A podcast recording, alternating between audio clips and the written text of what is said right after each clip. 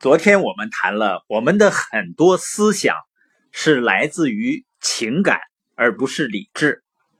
这就像父母和孩子之间的对话，父母呢常常用“应该”来说话，比如说“你应该吃蔬菜”，“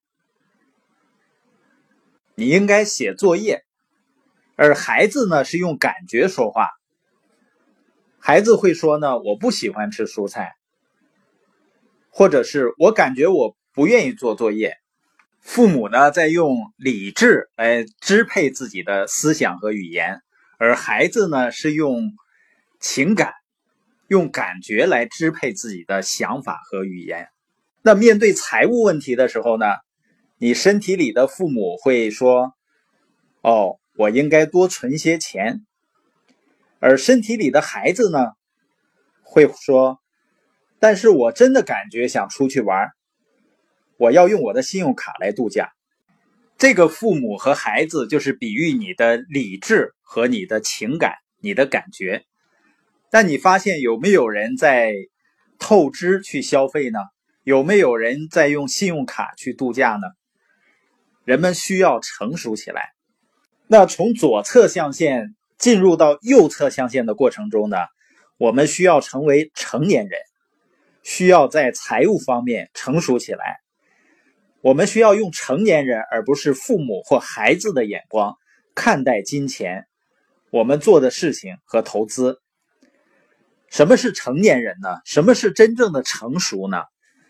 真正的成熟意味着你知道你必须要做什么，并且去做，即使你可能感觉并不喜欢做这件事儿。这个道理听起来是不是很简单？真正的成熟意味着你清楚的知道你必须要做什么，然后就去做，不管自己喜不喜欢。而在生活中，我却听到很多的所谓的成年人，他们是怎么表达呢？他说：“我感觉我不喜欢做这个事情。”你会发现，人们并不去真正的去了解自己应不应该做这件事儿。而是凭自己的感觉去下结论、去做决定。我经常看到一些所谓的观点，说你要去找你喜欢的事情去做。但是在我创业的过程中，我会发现，我创业成功需要做的事情都不是我喜欢做的事情。我需要重新养成一个习惯，去习惯于做那些。大多数人不愿意做的事儿，去喜欢上做那些大多数人不想做的事儿，因为我知道它能够给我带来我真正想要的那个结果，也就是它是我必须要做的事情。我认为一个人应该去做自己应该做的事情，然后成功了，你才会有资格去做你喜欢做的事情。我相信呢，人们如果能够用自己的理性来控制自己的思想，而不是用感觉来控制自己的思想，变富是很简单的事情，因为致富就是简单的事情，你重复的去做就可以了。我现在呢，在很多不同的场合，不管是朋友间私下的聊天，还是一些小型的聚会。还是一些大型的自由企业庆典上，我都在分享社群经济的概念。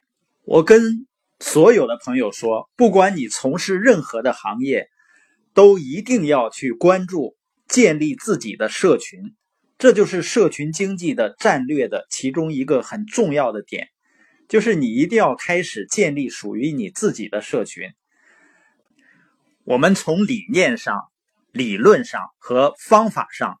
进行了全面的阐述，但我知道呢，仍然会有一些同样听到这些信息的朋友会无动于衷，因为很多人的想法是基于他的感觉，而不是理性的认知。所以，人们从工作安全到财务自由的过程，也就是从左象限进入右象限的过程，是一个。主要改变你的思想的过程，是一个你要尽最大的努力去了解哪些思想是基于情感，哪些思想是基于理智的过程。所以，这个过程中一个重要的部分，就是要注意到你内心的独白。如果一个人能控制自己的情感，并努力朝理智的方向发展，那么就有可能完成从左象限到右象限的旅程。